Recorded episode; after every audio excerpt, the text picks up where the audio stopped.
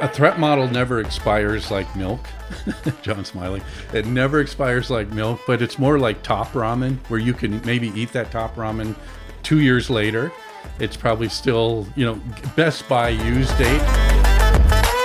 Hi, welcome to the Open at Intel podcast. I'm your host, Katherine Druckman, an open source evangelist here at Intel. Today, my guests are John Andersen and John Whiteman, also known as John Squared around here, and we're going to dive into threat modeling to lay the groundwork for a series of episodes covering open source security. I hope you enjoy, and please visit us again for more important open source conversations.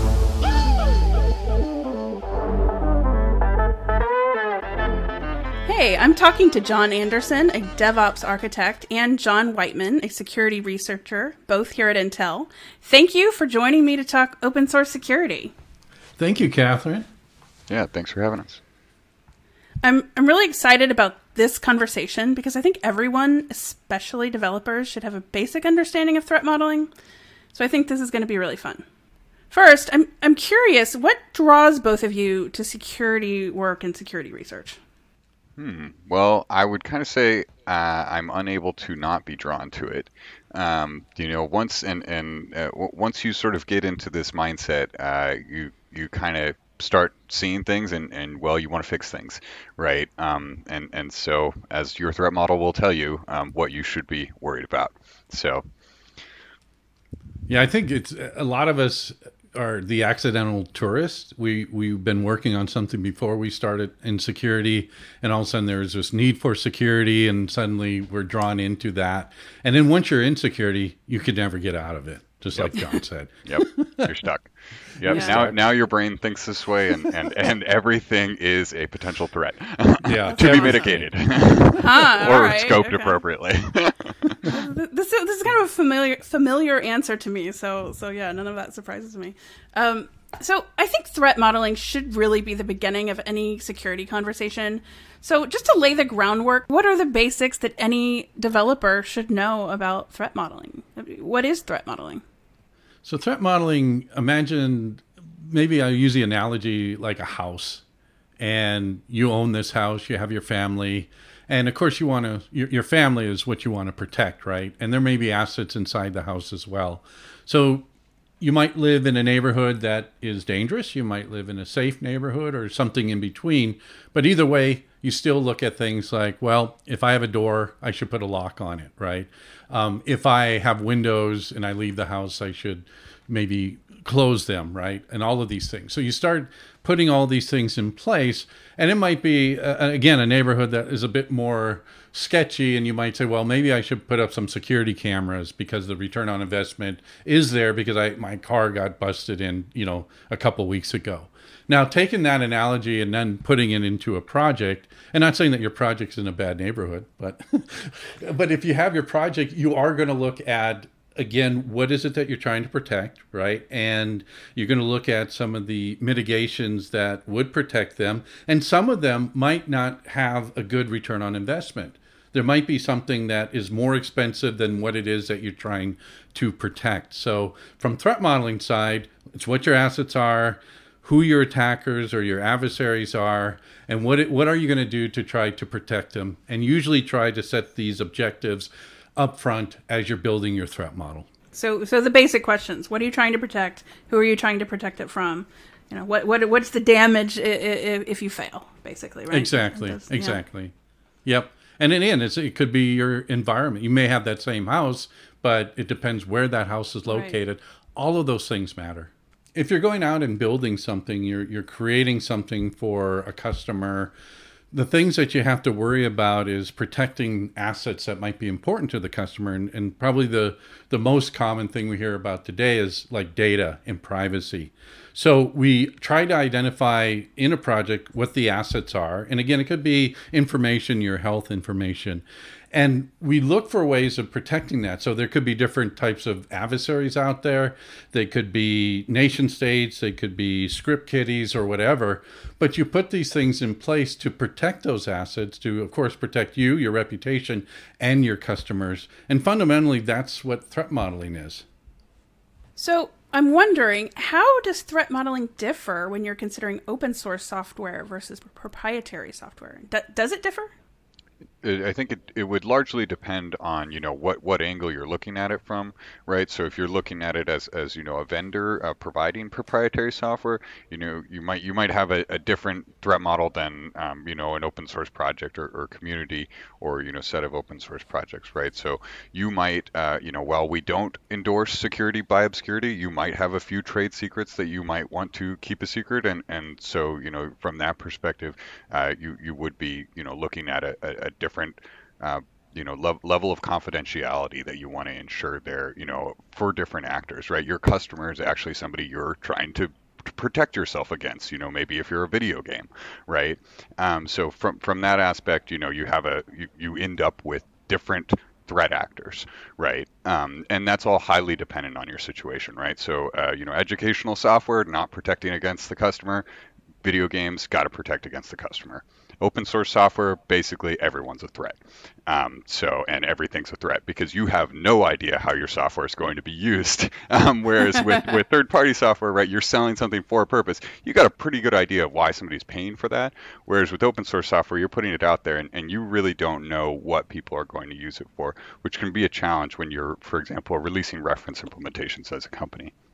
And I, I also wonder, just kind of as a follow up to that, open source is, is ubiquitous at this point. I mean, open source is everywhere. I think a lot of people maybe who aren't involved in open source don't realize just that. I mean, is is there much software that doesn't use open source? There's really not anymore.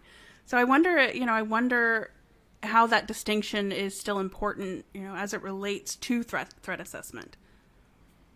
Well, I think one thing, John, and I we had gave, we gave a presentation a while back earlier this year about looking at threat modeling and even treating your threat model as as source code, particularly an open source model, where everyone in that project they become part of the threat model development piece, right? And you treat, you know, your threat model like you treat with source code. You look and identify them, you try to be open about it.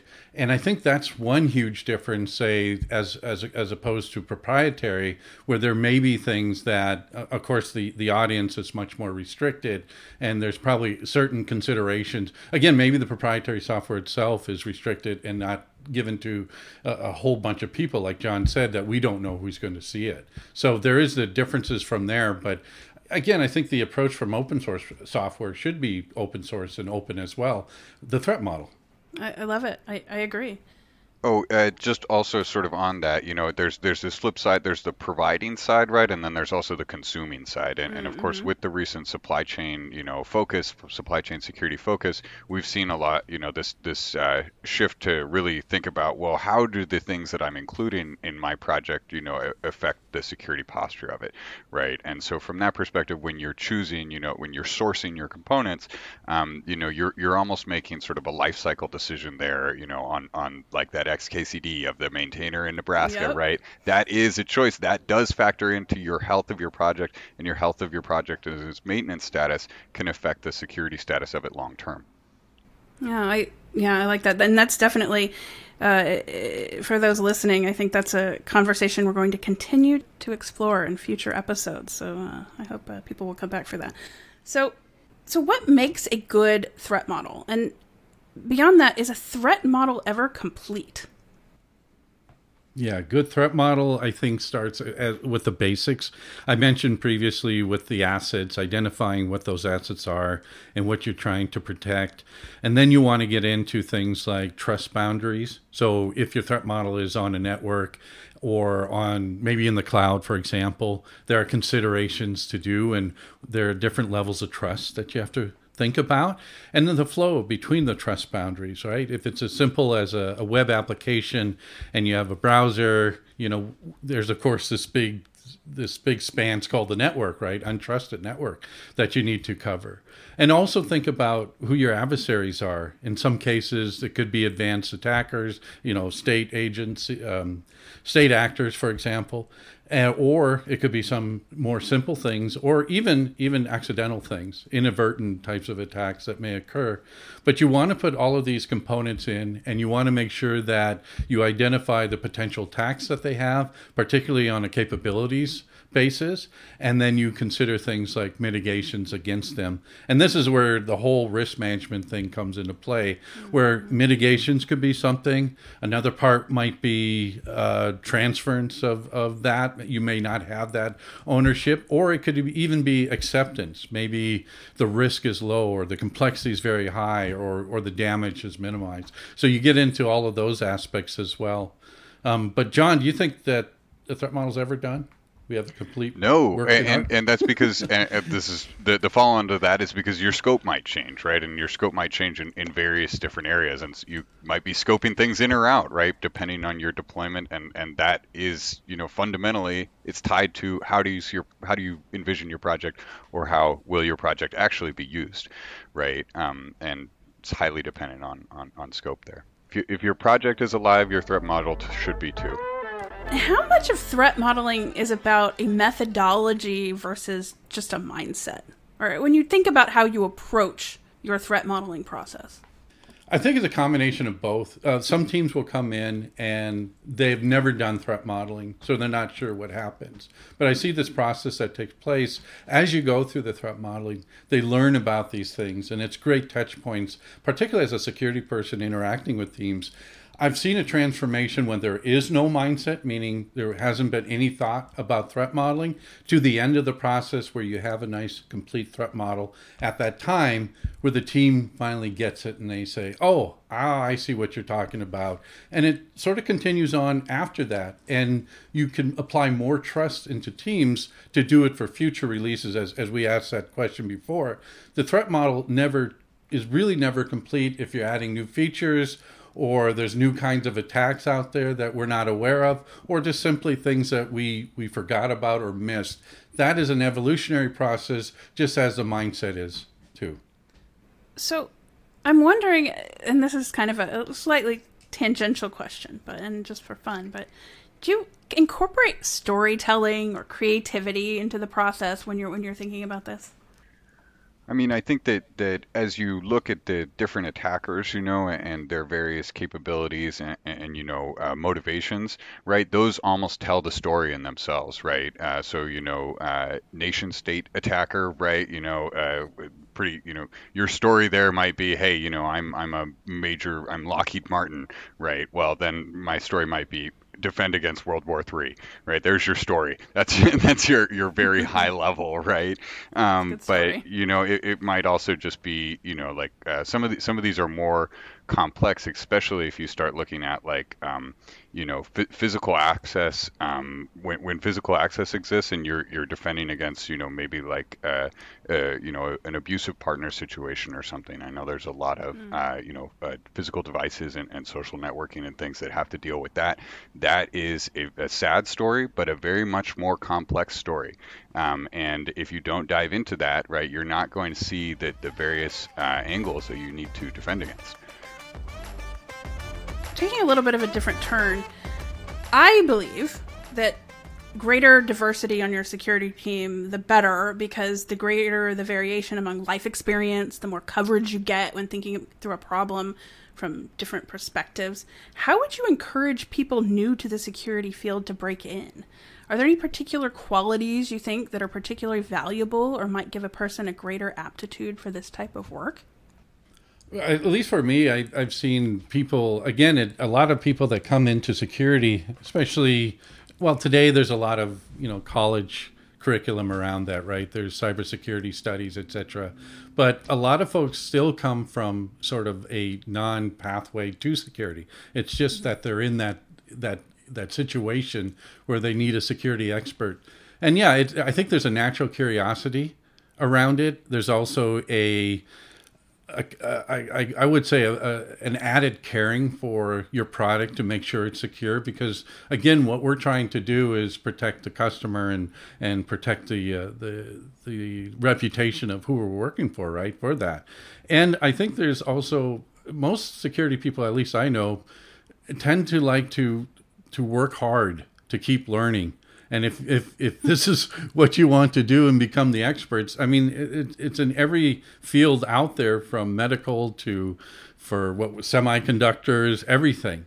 there's some security aspect to it. So if you're interested in AI or if you're interested in protecting, you know, a hardware store, it's all there for you. And it's just, you know, I think it's a natural curiosity that comes with all of that. Yeah, and, and with curiosity, you know, and, and thinking about how one might be able to get started, one of the things that, that really everybody can do, but is a, a pretty, you know, uh, fairly easy thing that you can do as you're writing your software is when you pick a dependency, a lot of times dependencies might have, if it's a well-established project, some particular security guarantees that sh- you know you should be aware of, right, or a security section, right. So as you're going around and you're reviewing your dependencies or you're choosing a new dependency, uh, you you can take a look at what the project has already written about what they think you should consider from the security perspective, and that can kind of you know tease that curiosity and, and kind of get you thinking about, well, why did they write that? that, right? You know, what do mm-hmm. I need to be worried about here? You know, what do I need to be mitigating, you know, within my usage of that? Uh, it can kind of take you down that rabbit hole a little bit. Speaking of rabbit holes, um, how does working in security bleed over into your private life? Do you find yourselves tempted to kind of risk assess every public place and every interaction? I you know I like to encourage people to use threat modeling concepts when evaluating their own online behaviors, for example, like when it comes to privacy considerations. Are there any other areas of life where you like to apply this way of thinking? I I knew somebody who had started John and I were on the same team a while back who had started on our team and never had security experience and was in multiple meetings that we have and one observation that she had in the beginning was why are you all so paranoid? Every time somebody said something, why are you all like that? And I said, just wait. And about a year later, this person was exactly like us. And yeah. I, I again, it, it is, you know, uh, trust and verify, but maybe even worse, never trust and always verify. I think it's a security. Ah, there you go. The, the, Fox Mulder approach.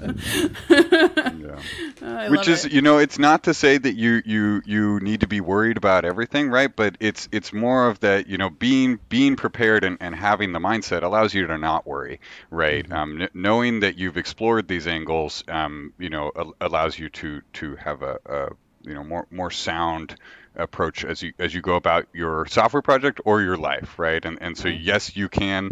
Uh, I have definitely assessed every place that I walk into, um, you know, all the time.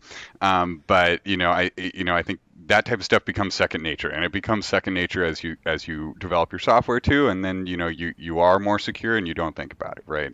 Um, it's just really about being critical right and, and having that that critical mindset. So truth.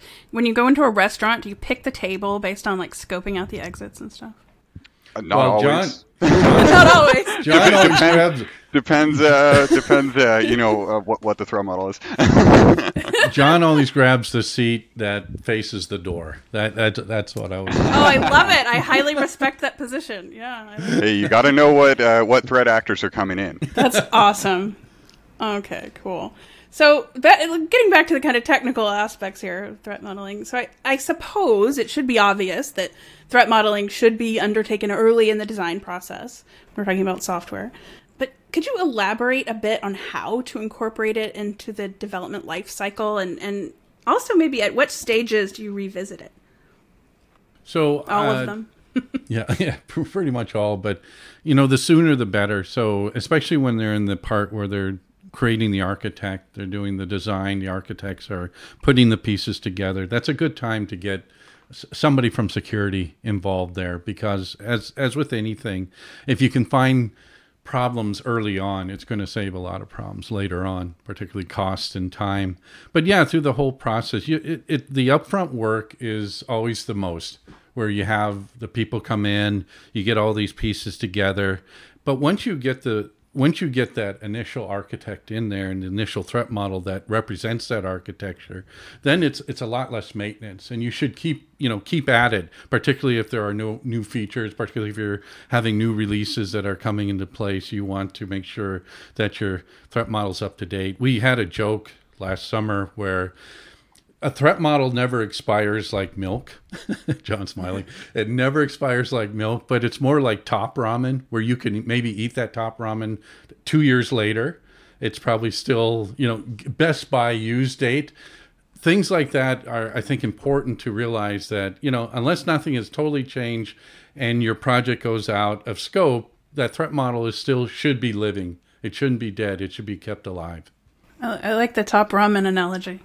Yeah, wait, did you reverse that analogy? Threat models are ramen, not milk. Oh, wait, no. Never mind. Okay, great. Perfect. when you okay, so you talk about it as an ongoing process. So how often do you need to re- reevaluate? How do you find the right balance between too often and, and not often enough? I think that it's, it, yeah, I think it, it, threat model is just like the product. If you look at the threat model like you look at your project, the evolution of your project, if you're getting new features in and you have a release that's coming out, you probably want to take another look at the threat model to see if anything has changed. Even for things that might have been deprecated, maybe things that you've taken out, you want to make sure those are updated. Just think of the worst case if, let's say, something does happen to your project and it's breached first thing you probably want to look at is the threat model to find out where this happened and why it happened and to make those changes accordingly. And as I mentioned too, the your it could change you might have the exact same threat model and maybe it was in some research department, right? But now that research is going to go public. It's going to become a production product. That threat model, even though all the technologies are the same, it's going to change because now you have a different audience. You have a different attack surface from there as well. And then finally, as you know, as, as, as you read the news, there's always new techniques, new things that people are, are discovering, particularly the adversary side, which you may have not considered before as possible in your threat model. So those are things that you want to be aware of too, is saying, oh, I didn't realize that somebody could do that, let's revisit the threat model, update it, and make sure we have the right mitigations in place. How does threat modeling differ from similar ideas like risk assessment? Or does it? John, you want to talk about risk? Yeah, you know, I mean, I think that, that threat modeling and risk assessment really go hand in hand. I think that you can't accurately assess, uh, at least me personally, I would say I don't think you can accurately assess your risk unless you have some understanding of what your threat model is, um, because you know your risk is is once again, you know, it's it's it's heavily dependent on what you've scoped in, what you've scoped out, right? Who who you're protecting from, right? And in what scenarios, right? And, and as John said, you know, as new things, uh, you know, you, you might even need to also factor in the risk of like, okay, so say God forbid somebody breaks RSA, right? You know, uh, what you know, does that collapse everything catastrophically, or is that you know a single certificate fails, right? Um, you, you know, you you that it's in you know once it's sort of it's dependent, right? And they're definitely interrelated. Yeah, that kind of leads a little bit into the next question. In, in software engineering, I think many people become hyper focused on software in an almost atomic sense focus, focusing on features and functionality, specialized code, whereas threat modeling requires, I think, a, a far more holistic approach to thinking. How do you ensure you are sufficiently opening your mind and getting a broad enough view? You gotta you gotta get everybody involved in the project. I would say, you know, to, to give you your your opinions on, on on how they think it could be used. Well, I think what you'll often find is that that people are using things in a lot different ways that you think that you're mm, using they're using definitely. them. So that that can be one approach. Yeah, and I think another one too is that even folks, uh, we teach a class, right, in threat modeling and had all kinds of folks in there from what you would expect the architects, the uh, uh, testers as well that, are, that go through there. But we also had managers and program managers. And what I liked about that is that threat modeling does take some time up front to get it done right. And they learned it. They, they got that eureka moment as to what it's about. And I found that some of the best proponents later we're like program managers saying, is the threat model up to date? Has the team done their due diligence for the next release? Which I which I think is great. So part of that is, as John was saying, is to get all of the actors involved. It's not just a technical sort of exercise. It's it's everything uh, as far as the whole team and everyone should get involved to understand what those threats are because another set of eyes again is going to add a different perspective and possibly uncover things that we never considered picking up on, on something that, that John said earlier about you know not really knowing necessarily how your how your software is going to be used. So I think so developers tend to focus um, on how software is supposed to work, how how to achieve that goal, and maybe spend less time thinking about how it might not work or, or be misused. how do you, as security specialists, get developers to look at software and systems from that different perspective? So so some people really love breaking things. A lot of people that get into security, um, you know, they love breaking things. Now, John and I are are kind of odd security birds, so that makes us odd birds within the odd birds. So um, yeah, that's how we got here. Um, but you know, we uh, are interested in, in, of course, how, how to build things securely, and, and you must know how things break, right? And and so if you're a developer and you're thinking about security, all of those things that you you you hated, all of those bugs, right? Well, a vulnerability is just an interesting bug, right? So if somebody, if you might get really jazzed about a uh, about a particular bug, that bug for you know, I bet you there's somebody who might have a vulnerability about that bug, right? So if you spent all day fighting a race condition, boom, time check, time of use. John crashed. Help John. but my illustrate been, my example.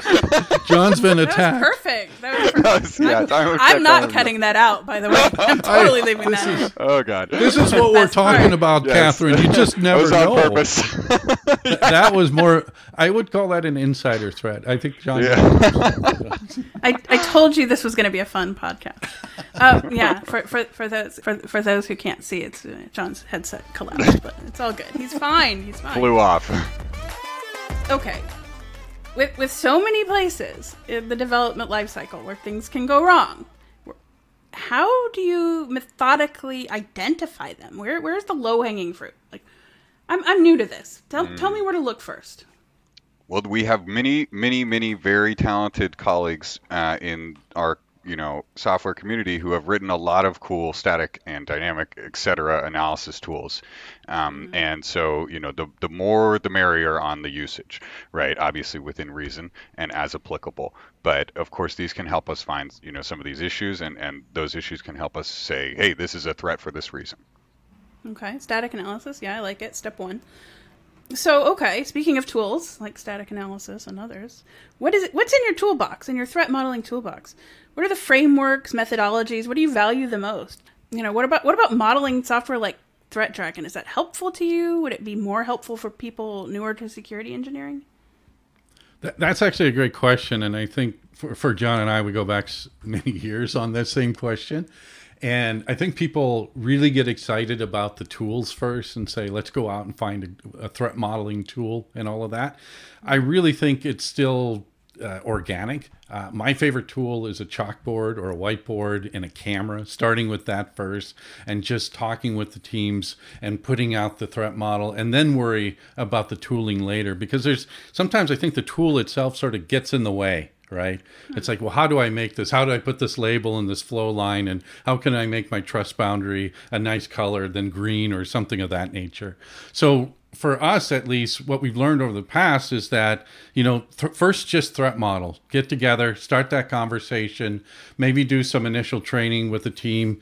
Just tell them what threat modeling is at a very high level. And then um, yeah the methodology is going to depend on again maybe where you're working at. If you're working at per se i like let's say for example i think microsoft they're the ones that came out with dread and stride and i believe they still use that. So if that's what they're using that's what you do.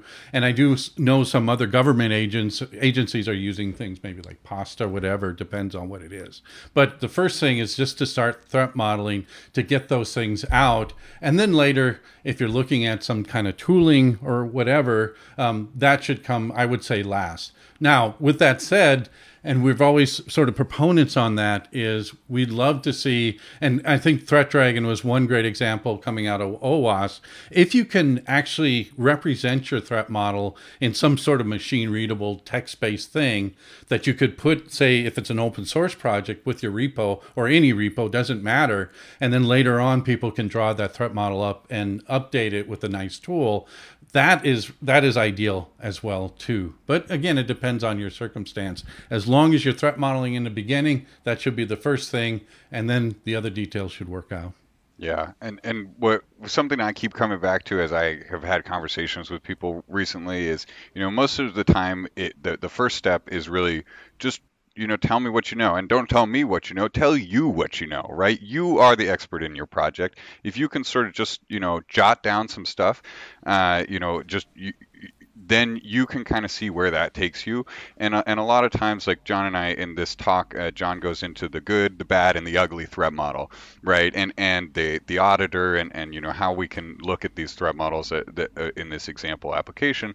And what what we see is that it, when you write down what's your application doing, sometimes the uh, gaps become fairly obvious, right? Like maybe, hey, you know, I've got a HTTP client and an HTTP server, and I, when I wrote it down and I described it to myself, I didn't put TLS on there, right? So now I've immediately identified I have no encryption, and I'm really all I had to do was sort of ask myself some questions about my application.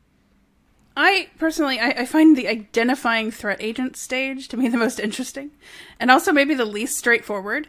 Although I could be wrong, and please, please uh, weigh in if you feel differently. But how do you break down that task and what what resources or methodologies are most helpful to identify yeah that that um, a lot of it has to deal with what the technologies are at hand so for example if you're using a network well there's probably going to be some kind of network adversary right in that regard. Mm-hmm but then you always have to think about there's the insider threat, right? There might be somebody at the company that might, you know, of course, those are probably the worst, right? Because they would have access and more privileges.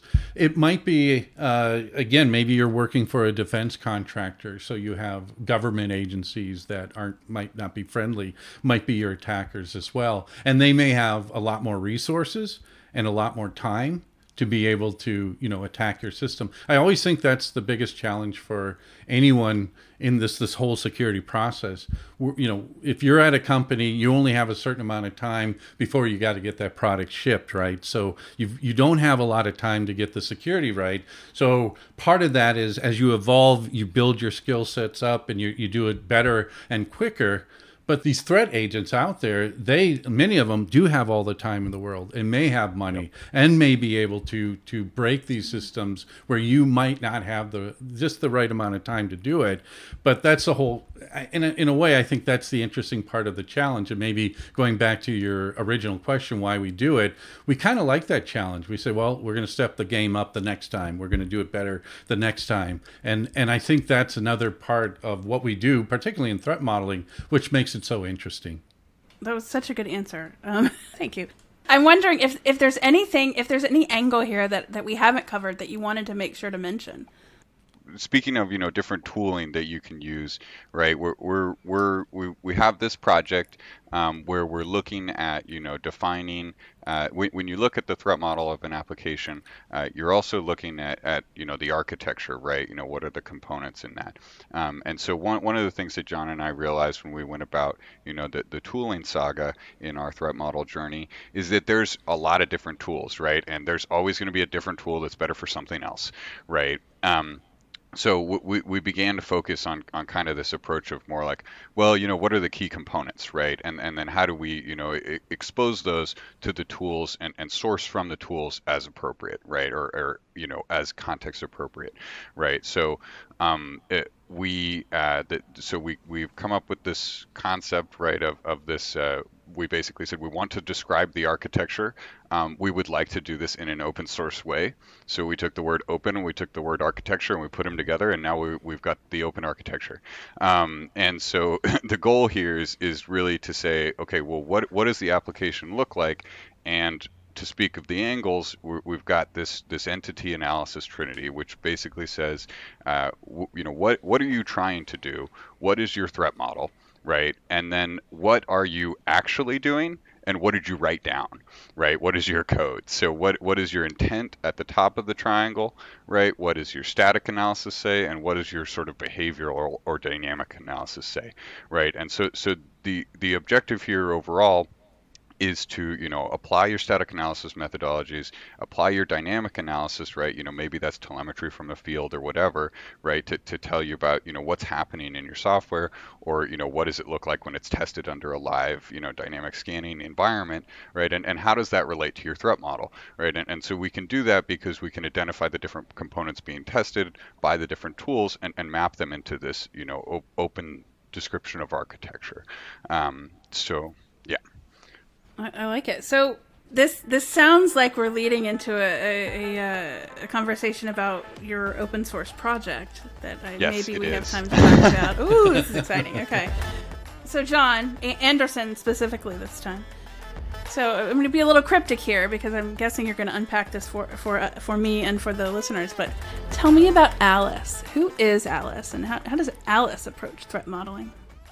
So Alice is uh, right now. Uh, she's basically a, a, a, CLI utility, and the the funny thing about Alice is uh, we're we're hoping that eventually Alice can be her own threat model, um, and so uh, we we want to define her via this open architecture, and then we want to analyze her via the open architecture and then what do we want to be defining? It's the analysis of other software projects right? So it's sort of this very recursive thing.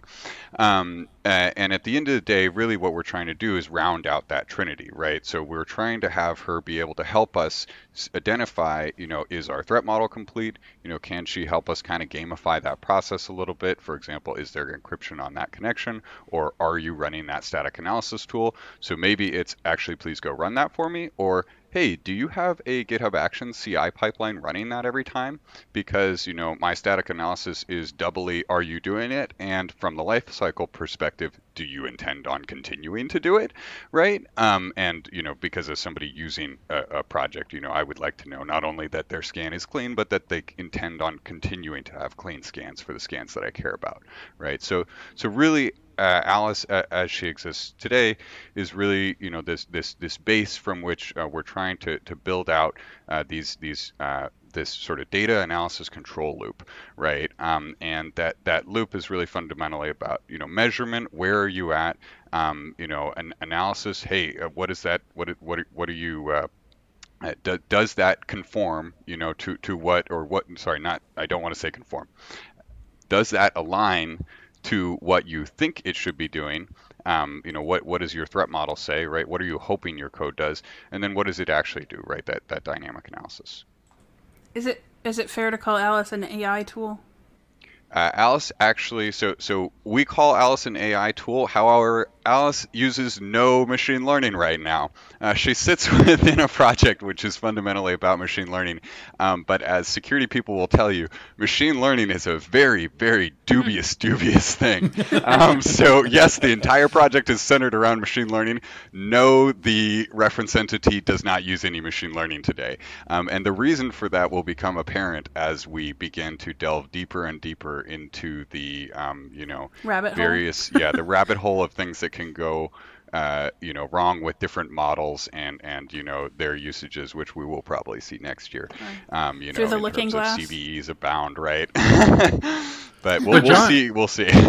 John, can't can't you call Alice AI? I think you it's could the A. call anything AI. Well, Yeah, it's yeah. it's the A in AI. Oh, that's right. Alice Intelligence, right? Al- Just Alice- call it Alice Intelligence. Alice, Alice Intelligence, or, or I th- we were also going with the Alice Initiative, right? So, oh, that's even better. yeah, because then it's just AI by default, even if it's not ML. Just don't read the fine print. yeah, just Where can our listeners learn more about Alice? Uh, they can learn about Alice on the DFFML project, which is something that you can Google and it will only return one result. Um, or fabulous. you can go to the bit.ly link Alice OA. Fabulous. Okay. I think we, we've we've covered so so many things, and, and thank you both for for you know all of these insights. I think this is tremendously helpful. But I, I kind of wanted to wrap it up with a kind of a fun question. When are you happiest in your work? John, are you happy? Well, I'm happy right now. I, you know, I love, you know, I, I, I, I really love talking to people about security, right? Um, because secure, security is only as good as you put it into practice. Um, it's, uh, you know, it, it you know, and, and, and making others sort of uh, think about it, like we talked about, you know, that threat modeling mindset, that attacker mindset, that, uh, you know, it, the, the more you think that way, the more it becomes second nature, right? And the more that you end up putting it into practice uh, without thinking about it, right? Um, so, so I, I think that you know, uh, sort of having that that critical mind and and having those conversations where you get to uh, sort of attack problems from different angles is really the, the, some of the most fun part about security. Yeah, I have to agree with John. And if I was to wear a Fitbit, and I don't, and somebody was going to do like a side channel attack, and they're looking where my heart rate is up and my excitement and all of that, I'm probably doing some threat modeling at that time with some team. So, uh, yeah, it's just when you're working in security, particularly when when teams come up to you and they ask you, you know, how can we make our product better? How can we make it more secure? Uh, to me, that's that puts all the worth in my job, and I'm extremely, I'm I'm extremely grateful for having a job that I truly enjoy and working around such expertise as I have. Um, there's nothing better than this. You're here. Yeah. Well, likewise, I, I, I get to talk to, to people like y'all, so I think this has been this has been really fun and informative, which is as it should be. Uh, I hope, uh, I hope everyone has enjoyed it thus far, and I suspect the answer is yes. Well, thank you so much for having us on. This was a blast. Yeah, thanks, Katherine.